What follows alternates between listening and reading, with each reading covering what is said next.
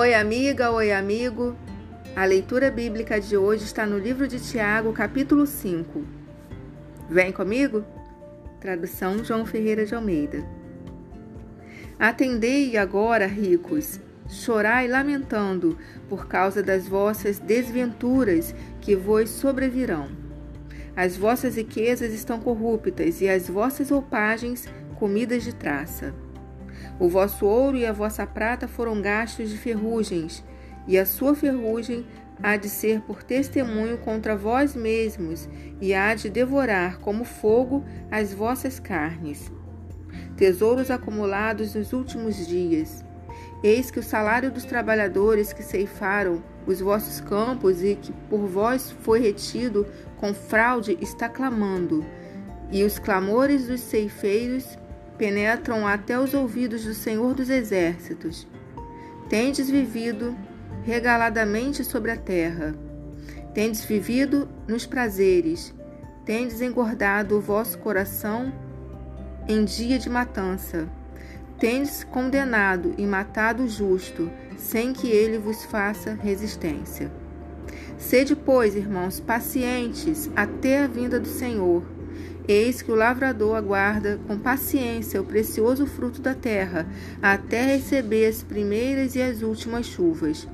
Sede vós também pacientes e fortalecei o vosso coração, pois a vinda do Senhor está próxima. Irmãos, não vos queixeis uns dos outros, para não serdes julgados. Eis que o juízo está às portas. Irmãos, Tomai por modelo no sofrimento e na paciência os profetas, os quais falaram em nome do Senhor. Eis que temos por felizes os que perseveraram, firmes.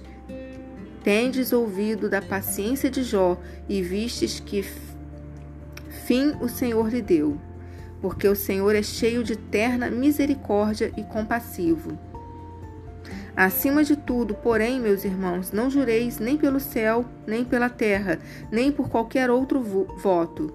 Antes seja o vosso sim, sim e o vosso não, não, para não cairdes em juízo. Está alguém entre vós sofrendo?